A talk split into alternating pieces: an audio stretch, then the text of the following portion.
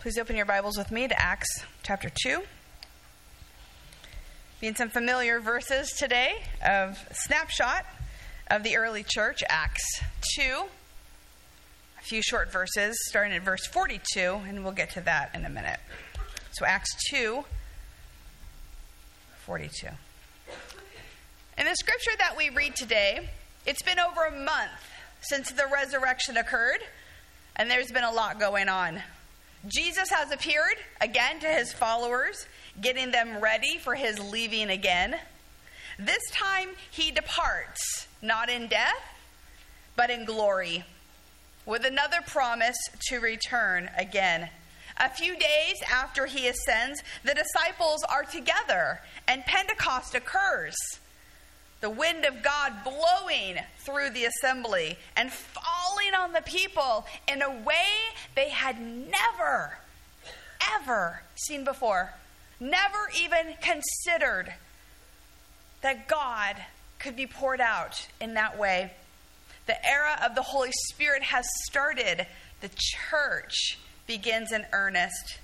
In response to this strange and beautiful occurrence, Peter preaches the word. It seems to be so that people can make sense of what happened. He needs to explain it and give context for it historical context, but also about the life of Jesus. But also, then, it's a call. He uses it as a call to tell the people there's forgiveness for you. There's hope for you. Jesus died for you. Peter tells them how Jesus was not abandoned to the grave, that his body is not in decay, but it is alive. And he recalls how many witnesses saw Jesus and how he truly is the Messiah, the promised one of God, come so that we too might live forever. And the miracle that they're witnessing, Peter says, this thing that you're seeing is because Jesus is alive. Jesus has come to save all people from every nation and tongue. And the people who were there were cut to the heart, the scripture says. And they said, What should we do? And Peter says, Repent and believe that Jesus will save you. And that day, 3,000 did. This then is what Luke records in Acts 2, starting at verse 42. They devoted themselves to the apostles' teaching and fellowship and to the breaking of bread and the prayers. Awe came upon everyone because many wonders and signs were being done by the apostles. All who believed were together and had all things in common they would sell their possessions and goods and distribute the proceeds to all as any had need. Day by day, as they spent much time together in the temple, they broke bread at home and ate their food with glad and generous hearts, praising God and having the goodwill of all people. And day by day, the Lord added to their number those who were being saved. Something I read this week has piqued my attention with regards to this passage. It's from a professor at Luther Seminary in Minnesota. Here's what he says The idea of community simultaneously attracts and repels most of us. We long for the life affirming benefits that community can bestow, but we resist the demands that community makes. Now, this is not new information to us. All of us want to be connected to others. We want to have camaraderie and meaningful relationships and shared experiences with people we like and have things in common. This is why bars are full and sports teams thrive and social clubs exist and political marches are seeing a new day and online forums have many members. Because joining together with others who share our same affiliations helps us not to feel alone. It gives us some purpose and focus. But true community, as we know, takes investment. We're attracted to it and repelled by it because it may require more energy than we are willing to give. We have to commit time and effort, which are valuable to us. And the people part, that can be hard for us. What if they annoy us? What if we annoy them? Have we ever thought of that? Not usually. We always think of it the other way. what happens when we disagree with one another? What if they don't look like us or talk like us? What if we're uncomfortable? What if they ask us to do too much? You know, those people always ask too much. But this would all have been true of the early church. All of those things. It seems easier to not engage too much for us to gauge a level where we're comfortable. As we consider this, it might be helpful to ask ourselves the question of what it is that we value. Since I've taken on this new role, there are so many young people getting married. It's a little weird. I've never done so much premarital counseling, but it's been great actually for my own marriage and for my own thinking about it. So, we've been talking a lot about what will your new life look together. And one of the things that, of course, we talk about is values. Because values is where we hit our conflict. So, do you value staying up late or waking up early? Do you value hospitality and having people in your home? Do you value pets or the environment? How do you value money? What will happen with your families? How will you do ministry? We spend time on what we value in our life. We give our best to what feeds our soul. So we invest the most of who we are in those places. The older I get, the more I realize how the time I have is a gift. And because it's limited and growing increasingly so, because I'm getting older, I want to use it in a way that makes the most impact on what I value deep down. And when we read this passage, we're struck right away with how the people in the early church used their time. In verse 42, it says, They devoted their time to teaching, fellowship, the breaking of bread, and to prayers. This is how they spent their time. But these are not the things that they were devoted to. They were devoted to the Lord Jesus. And these acts, these things that they did, were the outworking of their allegiance to Him. They longed to be connected to Him, so that's how they did it. Their faith is new, they're hungry, and the Spirit is feeding them. And they find deep meaning in being together seeking Him. It fuels their lives. The word devoting there means that they were persistently, consistently doing those things that brought them closer to Jesus. And we recognize them because they are the things that we still do today. It looked different, certainly, but the value is the same. The apostles' teaching is the continuation of how Jesus taught them, and those words are life giving to us still. We value the word, the instruction handed down to us.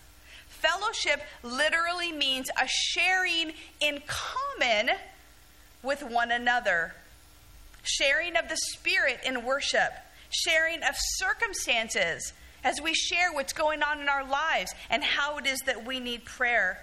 Sharing with one another so that we encourage one another to keep the faith and ask one another, What should I do? How can I do good in my neighborhood and in my context? Breaking bread describes both meals and the remembrances of the Lord's death. Prayers would have been the set time of speaking to the Lord, as was the Jewish practice at the time where they would stop their activities in the middle of the day so that they might speak to the Lord. The picture of the church then is of continual growth and generous sharing, joyful worship, and fruitful time together. And all of these actions are relational. They learned from one another. They loved one another. They praised God and prayed to Him and worshiped Him together. They cared for one another and worked out how it was that they were going to help those among them who didn't have enough. How is it that they were going to spend their time together helping those who didn't have enough? At the beginning of the church age, it's encouraging to see what that community looked like. And in response, God met them. He brought signs and wonders.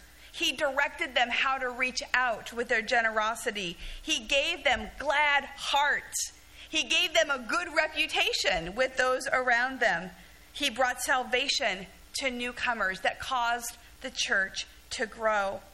His spirit was just as invested in them as they were invested in him. It was in communion with him that they learned anything was possible. You see, God meets our greatest need for community with his physical body. He experienced a full life for us, a brutal death, and a dramatic resurrection so that we might experience true connection with him body, mind, and spirit, that we might have a true connection with one another. He creates the meaningful gathering with his very presence, with his spirit.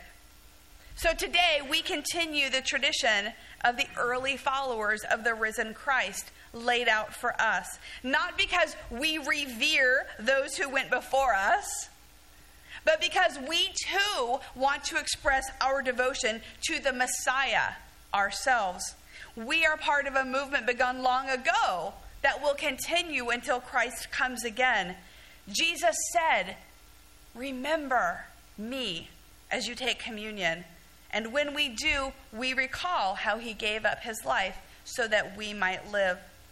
As we remember, we recognize his presence among us. Like the disciples we talked about last week in Emmaus, we have the Lord's very Spirit who meets us whom we recognize in the breaking of the bread. Because Jesus is alive, so is his body. In the next few verses, if you keep reading, you will see how their community begins to fray and have issues. We know that the church has struggled and will continue to struggle with what it means to be the body of Christ. Yet still we persist because that is what we're called to.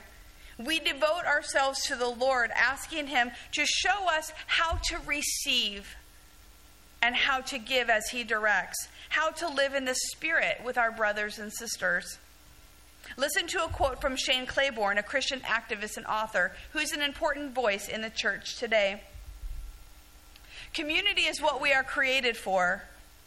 We are made in the image of God, who is community, a plurality of oneness. But that doesn't mean that community is easy. For everything in this world tries to pull us away from community, pushes us to choose ourselves over others, to choose independence over interdependence, to choose great things over small things, to choose going fast alone over going far together. The simple way is not the easy way. No one ever promises us that community of Christian discipleship, that community or Christian discipleship would be easy. Being the church isn't easy. But if we are to go far together as the global people of the living God, we must continue to value being part of his body as he leads and guides us. Today we take part of the most important ritual Jesus left us communion, common union with himself with one another, with the saints in heaven as they worship him. It is the most unique of all of the types of groups in the world because the eternal Spirit of God is the center of our gathering. So, a question we might ask ourselves as we come forward this morning is this What are we devoted to in this life? As we examine our heart in light of the scripture, let us be honest before the Lord. What do we consistently seek? What do we consistently do that is bringing us closer to Christ? How are we invested in Christian community in a way that brings life to others? In every era of the church, in every place, people band together as believers to decide how it is that they will love God. So may we show our devotion to Christ as we take his body and blood, and may he meet us in the sharing of the Lord's Supper, and may we be drawn closer to him and one another.